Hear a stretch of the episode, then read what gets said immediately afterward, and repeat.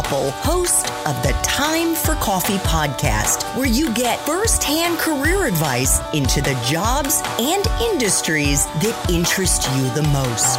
And before we start today's show, I have a quick favor to ask you. If you haven't already, I'd be incredibly grateful if you'd give us a rating and a review on iTunes. And if you're like me, you need to do it now because you'll forget later and because it's the best way to help others who may be in search of career advice to find this free resource. So press pause if you haven't done it and do it right now.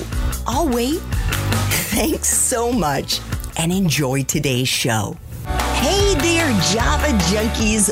Welcome back to another episode of T for C.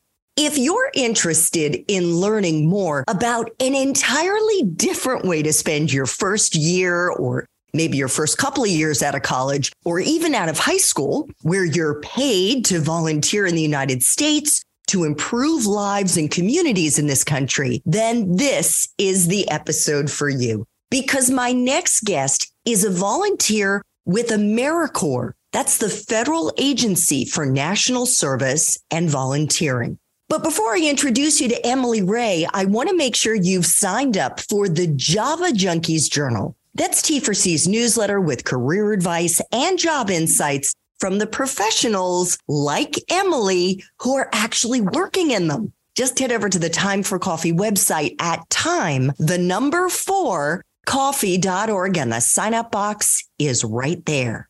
Now, my service oriented Sumatra lovers, please grab your mug and take a chug of your favorite caffeinated beverage because it's time for another caffeinated career conversation. And my guest is Emily Ray, a 2020 college grad who is in her second year of volunteer service at AmeriCorps. Since it first began in the 1960s as a program to combat poverty, when it was known as the VISTA program, which stands for Volunteers in Service to America. AmeriCorps, as it's now known, has provided opportunities for Americans of all backgrounds to serve their country and address some of our nation's most pressing challenges. Challenges like disaster response, providing economic opportunities, improving education, and environmental stewardship. AmeriCorps volunteers who are between the ages of 18 and 26 are working on a range of projects in thousands of locations all around the U.S. Prior to joining AmeriCorps in environmental stewardship, Emily worked on an organic farm right after graduating with a degree in environmental studies and geography. Emily, welcome to Time for Coffee. Are you caffeinated and ready to go? Thank you. Well, I'm vegan, so I don't drink coffee. No, I'm just kidding. Uh, I I, like, what does being vegan have to do with that? I, I'm actually drinking tea. It's like black tea with lavender and honey. So, yeah. Wow. kind of fancy. Sounds delicious. So, do you just not like coffee? Mm, honestly, I'm like scared of being addicted to caffeine. So, I don't drink it very much. Wow. I've never heard of somebody describe it that way, being scared of addiction to caffeine. But, you know, honestly, whatever works for you, it is all good. So, before we get into what you're doing now at AmeriCorps, I was hoping we could flashback, Emily, to the spring of 2020. You were a senior at Middlebury College, where I went to school and where I met your parents, yeah. Sarah and Mark, long before they had met one another. Yeah. but I knew both of them. And gosh, I guess in the spring of 2020, as you were approaching graduation, it was the first year of the coronavirus pandemic. Yeah. What was that like? Did you have any idea what you were going to do when you graduated? Honestly, no. I mean, I did think I was going to like do something environmental related, but I, let's see, I was like at home just finishing my classes and it was really it was really sad to like finish college at home and then I had this friend that I had met through an internship the year before, and she was working on a organic farm in Washington, like near Bellingham, which is north of Seattle. And I kind of just felt like doing something random and going for that in the summer. So I, yeah, I ended up going there to this I, organic farm. Mm-hmm. And what were they growing? Oh, just a, a lot of vegetables, produce. Yeah, really just vegetables that they sold like at the farmer's market and did like CSAs. So it was honestly, it was very cool to like learn how to plant and like transplant and harvest like in a farm setting. So you were outdoors, you were doing the the labor.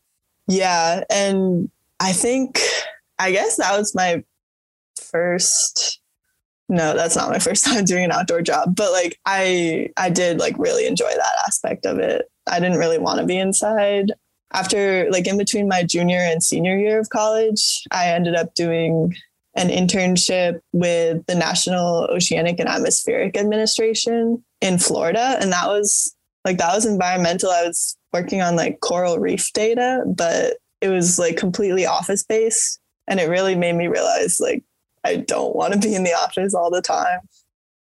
That's such a great point because one of many things that you get out of internships mm-hmm. or part time jobs when you're in school is it's as much about learning what you don't want to do as it is learning what you do want to do. Yeah. Yeah, I definitely realized I like we got to go out a couple times during that internship and I was like, whoa, like I really have an itch to be outside. so you were outside working, getting paid at this organic farm. Mm-hmm. And what happened? So I worked there for about a month and then honestly, like the boss, like the person who was in charge of the farm, we just like our communication was not working for me. And also like the culture at the farm wasn't working for me. So I had never really expected myself to do this, but I ended up quitting after a month and I I stayed living in Washington, which was awesome. Like I did love living there. And I ended up I was only really unemployed for like 2 weeks, which was crazy because I ended up finding two remote internships. Oh, okay. So and were they paid the remote internships? One of them was paid. That's all so, you need. yeah. Honestly, it was, I guess I found both of them through this special job board thing that Middlebury College had set up for recent grads where like alumni could post opportunities that they had. And yeah, I was so grateful to that. So, what were the internships? One of them was, well, the paid one was doing mapping for environmental sensitivity index mapping of Lake Champlain, the lake in between Vermont and New York. And it's like, if there was an oil spill, like what are the resources that would be affected? And I was like finding data on that for them. So that was pretty cool. And then my other one that I was doing was writing articles and helping with trail maps for this land trust on Cape Cod in like Dennis, Massachusetts. And I mean, that one was extremely valuable to me too, because I like learned what a land trust was really. And it also led me to my next job. So, so tell me about that. I believe it was the Dennis Conservation Land Trust mm-hmm on Cape Cod. So, how did interning at the Dennis Conservation Land Trust, which was a virtual internship, lead you to AmeriCorps? Yeah, I was doing so I was doing trail maps and writing articles about honestly like heat islands and how they affect coastal areas and stuff like that. And then my boss there, who was the director of the land trust, she was so nice. And she was like asking me, like, oh, like, what are you doing next? And then she just mentioned AmeriCorps Cape Cod to me, which I'd never heard of. Honestly, I've never I've never been to Cape Cod. And yeah, then I like, oh, maybe I'll look into it. Um, because AmeriCorps Cape Cod is an organization where, well, it's like an AmeriCorps program where you do an individual project and then you also do group projects. And usually each year, one person in the program, their individual project is with like Dennis Conservation Land Trust. So the idea was, oh, like you could keep doing this with this organization and stay here with us for another year if you come here. And is that what happened? Yeah, it was great. So cool. Yeah. And actually, full confession, Emily, until I started preparing for our interview today, I actually didn't know much, if anything, about AmeriCorps. I yeah, actually thought it was all focused on the environment and didn't realize that there are six different areas, six different types of, I don't know if you want to call them challenges that AmeriCorps volunteers work on, whether it's education or economic opportunity or working with veterans, or as you are, working with the environment. Mm-hmm. And I also didn't realize that this type of federally funded volunteering for young Americans between the ages of 18 and 26 has been around since the 1960s. Yeah, I guess so. So, can you tell us what it was like when you first started? You started as an emergency response team member your first year. You're an emergency response team lead now. But what was that first year like? So, so I did a year with AmeriCorps Cape Cod, and then a year with AmeriCorps St. Louis, and now I'm a team lead at St. Louis. So it's actually your third year.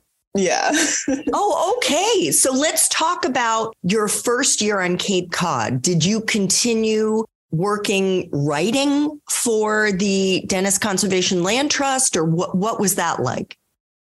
Yeah, I three days a week I did writing with the Land Trust for like their newsletter and then also for volunteer things like helping organize volunteer projects where the volunteers come and you like go out and clear a trail or something. And then probably one of the coolest parts for me was really using a lot of the like the GIS that I learned in a cartography class that I took at Middlebury to like make pretty good trail maps for Dennis Conservation Land Trust. What does GIS stand for? Geographic Information Systems. You were applying what you had learned in the classroom. What a concept. Yeah. And it was cool because I also was coming out of college intimidated to a lot of geography majors do kind of look for like jobs in GIS, but I didn't feel like I'm the most competent in GIS because it's got pretty hard to learn. But then I ended up being able to use it for a really good cause. So fantastic. So, what made you decide to stay within AmeriCorps and move to St. Louis? I mean, yeah, it, I really the reason that I like knew about AmeriCorps St. Louis was just because I met someone, a woman named Kelly, who works at a different land trust on Cape Cod. And she was just telling me a lot of stories about how she had done AmeriCorps St. Louis and been a team leader there for as well. So spent two years there and then gone to Cape Cod and done like what I was doing at the time. So she, she told me later that she was like really surprised that I went to St. Louis because she was just telling me about bushes of poison ivy and stuff like that that we encounter in Missouri, but I love it here. So, so tell me about that first year. What did you have to learn about? Because it was a very different experience from working on Cape Cod. Yeah, I would say I think the biggest some of the biggest things I learned was chainsawing. I like I had gotten chainsaw training on Cape Cod, but in St. Louis, the program has a really good chainsaw training program. So I learned a lot about like felling trees and reading trees, assessing them, stuff like that. Um, and then also about prescribed burning, because I only did two pretty small ones on Cape Cod. And it's just like more bigger scale in Missouri. Of course, it's not much like compared to out west. Well, I hope people are going to go and look at show notes and look at the photographs that I'm going to post along with this episode. Because when you talk about learning how to use chainsaws, Emily, I mean, you are, you are not messing around here. I actually learned again because you were kind enough to write this out, but you were telling me that chainsaws have different bar sizes. That's what they're mm-hmm. called. Yeah. And it's how you categorize chainsaws. The smallest ones, you wrote me, have a 16 inch bar. Yeah, and those are the smallest ones that I use. Yeah. Right. And then there are 25 inch bars. There mm-hmm. are five different sized bars that you've had to learn to use. Can you talk about what it's like? Because I've seen pictures it's almost as tall as you are. I mean, it looks like that. The bar, it's huge. I feel like that might be an optical illusion. Okay, maybe it was, but it's two um, feet long.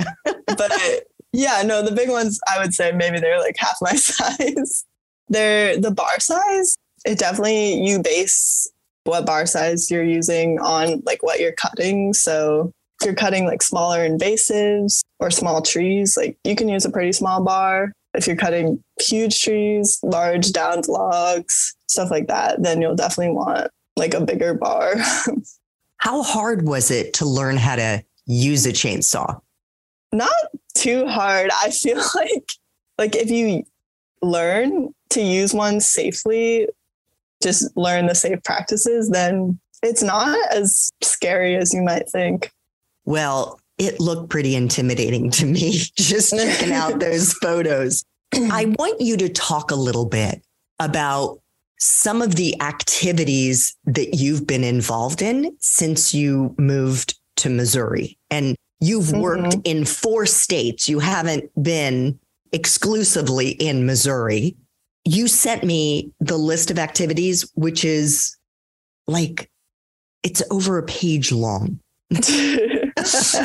you yeah. mentioned the invasive species removal and treatment, trail clearing, tread restoration, burn piles, felling snags. I didn't even know what a snag was. Those are hazard trees that are dead and could easily fall on trails. Fire line preparation, prescribed burning, picnic table bench and fire pit installation, prairie restoration, rare bat surveys, timber mm-hmm. stand improvement, burned area emergency rehab, mucking and gutting flood damaged homes, and on and on. So, can you tell us a story or two of maybe one of the more challenging experiences that you had and what it's actually like when you're not in St. Louis, when you're out kind of in the field working on one of the AmeriCorps projects? Yeah. So we usually do five day projects. Sometimes we do 10 day projects, but either way, we'll get there on Monday. And as a team leader this year, I'm kind of facilitating these types of things, but we like pack out with your team, you'll like pack out your truck with all the tools you need for the week and then kind of like coordinate with the partner that you'll be like meeting in the field and then you you travel there. Sometimes we go Missouri's I mean somewhat of a big state, so sometimes we will go like 4 or 5 hours. Sometimes it'll be like 1 hour, 2 hours. And then occasionally we do do stuff in St. Louis but yeah, we'll travel there and then just do the project for the week. And it can really change drastically based on like weather and other factors like that. So, are you living in tents or are you in apartments or what's the living situation? Yeah, for us, honestly, it's definitely nicer than I thought it was going to be. We're usually in kind of like seasonal housing, which is often the Missouri Department of Conservation has like this housing that they sometimes have like seasonal crews stay in, or the state park has housing for some seasonals that they sometimes have. Occasionally, we'll stay in like Airbnbs, or sometimes we'll we'll camp outside. Not very often though, until the summer. Oh, okay. Well, that's good. So you don't have to do any winter camping. no. so tell us about one of your favorite projects that you've worked on and where it was. Oh, hmm. Well, in terms of projects, definitely one of my favorites was I went to Prairie State Park last year for 10 days, which is Where kind is of that? in it's in the southwest corner of Missouri, like right next to Kansas. And it's just such a cool place. Like I loved living there. We actually the housing was kind of goofy that week. We were sleeping in the visitor center. So like some of my team was sleeping right next to a taxidermied uh, bison, but it was super fun. And what were you doing? So we were doing prairie restoration overall, which involved prairies sometimes have there was like a, a, couple of creeks running through the prairies and they have a lot of bushy kind of like smaller trees popping up where we were actually cutting those down because they were kind of like taking over the prairie grasses that were supposed to be there because since it was so close to the creek the fire couldn't really get to them and kill kill that vegetation off. That's something that's also cool is that they at Prairie State Park they like use burns to just like keep the prairie healthy. Another thing we were doing was hand seeding parts of the prairie where the grass is kind of like well, it was like a bare, so they needed to be like reseeded. And they had like collected bags of seed of some blue little blue stem and other like native prairie grasses and so we were just like seeding them that was really fun i know you majored in environmental studies and geography at middlebury mm-hmm. How is what you learned in the classroom similar to or different from what you've been doing in the field and i'm not talking about your time at the environmental trust when you were doing the gis but since you've been at americorps what is the hands-on experience like? Oh, like since I've been at St. Louis. Whew, well, I I didn't really do much in the field during college. I did some geology out in the field with like sampling stuff. I guess I'm talking more about the book learning, the book learning about environmental science. And you're out there working in the environment. How is what you've learned in the classroom kind of lining up with what you're seeing in the field? Hmm. I mean, I guess one thing that comes to mind is my senior year, like for my major, we had to do kind of a project that was with a partner in Vermont. And I did something with like the Vermont Forest Parks and Rec Department, and it was about conserving land and deciding where to conserve land and how like conserving land and how public transportation plays into that and like who has access to conserved land and stuff like that. And I don't think I've used that, but I've definitely thought about that while I'm out here, like at conservation areas in Missouri and seeing who has access, who doesn't, stuff like that. Has your view of school changed at all since joining AmeriCorps? That's a good question. I would say like it's not as every little thing that you learn in school wasn't crucial to me. It definitely makes me want to like go back at some point and learn more about what I know now that I like really want to apply in the field. Like what? I honestly want to learn a lot about plants and trees and different ecosystems and how they work and how they could be like managed and how different like habitats could be restored and the best ways to do that. probably stuff like that. Cool. So, what do you think has been more valuable to your career so far, Emily? Your AmeriCorps experience or what you learned in the classroom as a student? I I mean, I would say my AmeriCorps experience. I've just like gained so many skills here. And that is kind of the point of AmeriCorps because they don't pay you very much. So it's really about like gaining skills to get into like certain industries. Well, let's talk about some of those skills because we've mentioned already some of your chainsaw skills. what other, I guess, what we'd call technical skills, hard skills, would you say you've learned? And what about some of the soft skills that you've learned now as a team lead? Mm-hmm. I think for technical skills, it does yeah, definitely chainsawing, which is just used in a variety of ways for conservation. And then also like prescribed burning and preparing like burn units. Mm-hmm. What about on the soft skill side? Can you talk about what it's been like to be a leader in your early 20s? Yeah, it's been more fun than I like. I never really pictured myself doing this and being a leader, but I do like it a lot. Yeah, like it's weird living and working with people and then also being their team lead for a week and calling a lot of the shots, making sure your team is doing okay, morale is up, hopefully. You're like taking care of them stuff like that. Have you had to make any hard calls? Have you had any like disciplinary things that you've had to do or things where you were put in a role that was uncomfortable for you? I definitely have learned more to just directly address things like when people say something that maybe that isn't okay to say talking to them about it and then also I've definitely been in uncomfortable situations with medical things that happen like out in the field.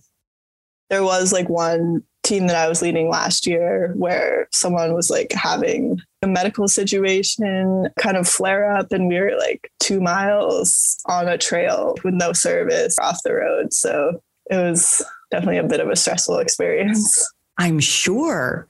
Emily, what kind of advice would you want to offer other students who are interested in environmental studies but aren't sure what they want to do when they graduate? Yeah, I would say looking back on it, just like taking good like science classes that you're interested in, but then also kind of following all the connections that you might have or you could pick up like from someone because once you meet people, at least in conservation, the people that I've met are really cool and they'll like tell you about someone else that they worked with or like a different program they were working with or yeah, agency, a lot of different stuff.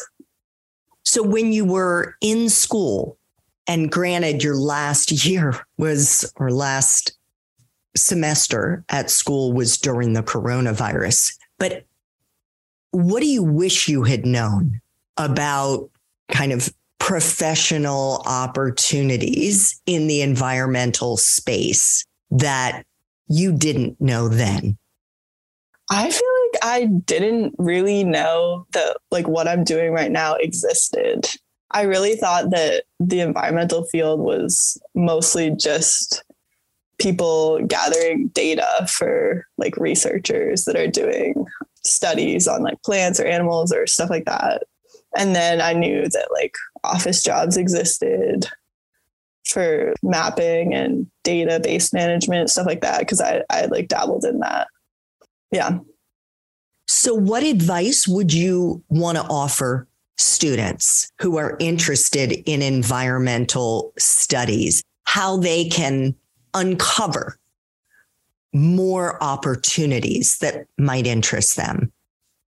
I think just like Googling things like within, I remember finding like a really cool like environmental conservation job board, I think. And then just like the way that I found St. Louis was, well, I was like looking for things after Cape Cod and I was kind of typing like a couple of things that I knew that I liked or was interested in learning. Like I did want to do like more prescribed fire. More prescribed fires? Is that like controlled burns? Is that what that is? Yeah. Yeah. So you put in prescribed fires, job opportunities. Is that what you did? Yes, actually. and did AmeriCorps come up? Yeah. I mean, a lot of other stuff comes up too, like Forest Service jobs and like Nature Conservancy jobs. So you mentioned the low pay that AmeriCorps has. I think you said you're paid, it's like about almost $1,700 a month. What does AmeriCorps pay for? So, you know, what, what does it cover when you're working with them? What kind of benefits are there? Well, I mean, there is some healthcare, like if you want it. I'm just like very lucky to be on my parents' healthcare, so I don't have to worry about that. And they do provide like some support for like helping you find resources and stuff. But I mean, is your housing taken care of and your oh. food and things like that? What's yeah, what do no, you have are, to spend money on? Those are important things. So it really varies. On Cape Cod, my housing was taken care of. So I had a lower stipend. I was paid way less because the housing was taken care of and housing is really expensive on Cape Cod. And then there I also did like usually in AmeriCorps you can like qualify for food stamps and EBT. So I was getting like $200 a month for food from that, the state of Massachusetts. So that was really great. And then Missouri kind of has different standards in St. Louis, like with AmeriCorps St. Louis, they they don't provide housing, but they have like houses that people kind of cycle through. So I live with like three people that did AmeriCorps St. Louis last year and then one current person as well. And rent is like super cheap in St. Louis. So luckily, like, yeah, it works out. And so do you have to pay for your own food? I do, but not during the week. If we're out on project, there's like a food budget. We go on Mondays to a grocery store, usually before we arrive. And it does mean people get used to this, but we get like, we usually go to Walmart, we get like the great value version of a lot of stuff and keep it to like a certain amount of money per meal it sounds very low, but we actually get like the actual budget is like five dollars per person per day, I believe. But you kind of learn how to like make that actually work. Yeah, those are good life lessons for sure. Yeah.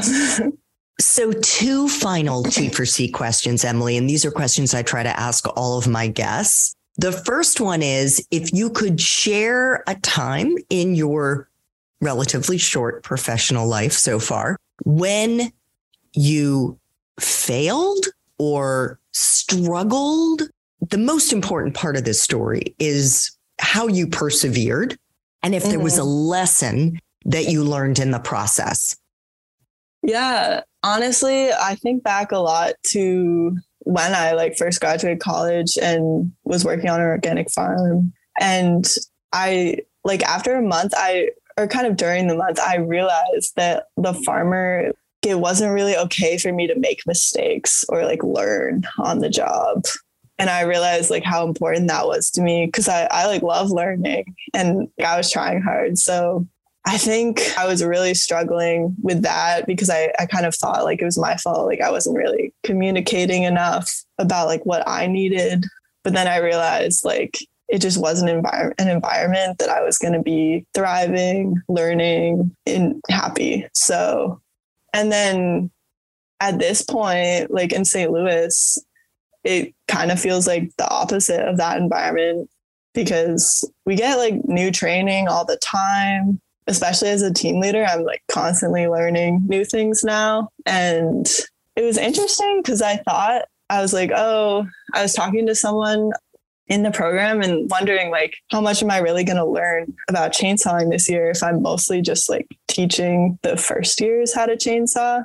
But then he was telling me you can just like refine so much of what you've already learned and make yourself better still through teaching people. And I definitely think that's true. So what do you think the takeaway lesson is for our listeners, especially those who may find themselves in a job after they graduate that they don't feel is a good fit, that they don't like for whatever reason? I think just watching out for the environment that you're putting yourself in and like if you feel okay making mistakes so that you can learn and like get better. And then also just the people that you're surrounding yourself with. Because it makes a huge difference to be like alongside good people every day. No doubt about it. And what about like psychologically? Because I'm guessing in the back of your mind before you quit working at the organic farm, you're like, ah, I've only been here a month. How's this going to look on my resume? Yeah. Am I right? No, I, I definitely thought about that. but then I realized eh, it's just my first job after college. Like, I have so much ahead of me. and it worked out amazing. Like, I, I couldn't have dreamed well, yeah, I didn't know that I would be here at all. And I love it. So, final question, Emily. If you could go back to Middlebury and do it all over again, but based on the wisdom you have now, what advice would you give yourself? Hmm. I would say I would tell myself to take a probably a biology class and just do a little more environmental science out in the field just to get more familiarity with field work. But then I would also tell myself, you don't even know that like what you're going to love exists. So it's pretty exciting future out there. so basically don't stress if you yeah. don't know exactly yeah. what you want to do because mm-hmm. you'll discover it. Is that another way of saying it? Yeah, yeah. I love it, Emily. So, do you have any idea what you want to do at the end of this third year? When is the end of the third year for you? We'll be spending the summer in Montana and then it ends like halfway through August. And we're doing this interview, I should let our listeners know, towards the end of November 2022. So you're looking at the summer of 2023. Have mm-hmm. you thought at all about that next step? I I've thought about it, yeah, but I'm definitely still not sure. I think I've really been like meeting some people just throughout day to day, meeting people like in the Forest Service or with the Missouri Department of Conservation or the Nature Conservancy or alumni of the program that like come back. And I, I like like asking them about their job. So I have some ideas about what I want to do because I do want to like stay within like conservation realm. And I definitely like still, I mean, I still want to like chainsaw and burn just because it's really fun. You are such a badass. Emily, I want to thank you so much for making time for coffee today with me and the T4C community. This was wonderful. Yeah, thanks for having me. Thanks so much for listening to this latest episode of T4C. And if you're interested in learning more about my coaching services for confused college students and recent grads, feel free to check out the Time for Coffee website under the coaching tab at time, the number four, coffee.org, or text me at 202 236 5712. That's 202 236 5712.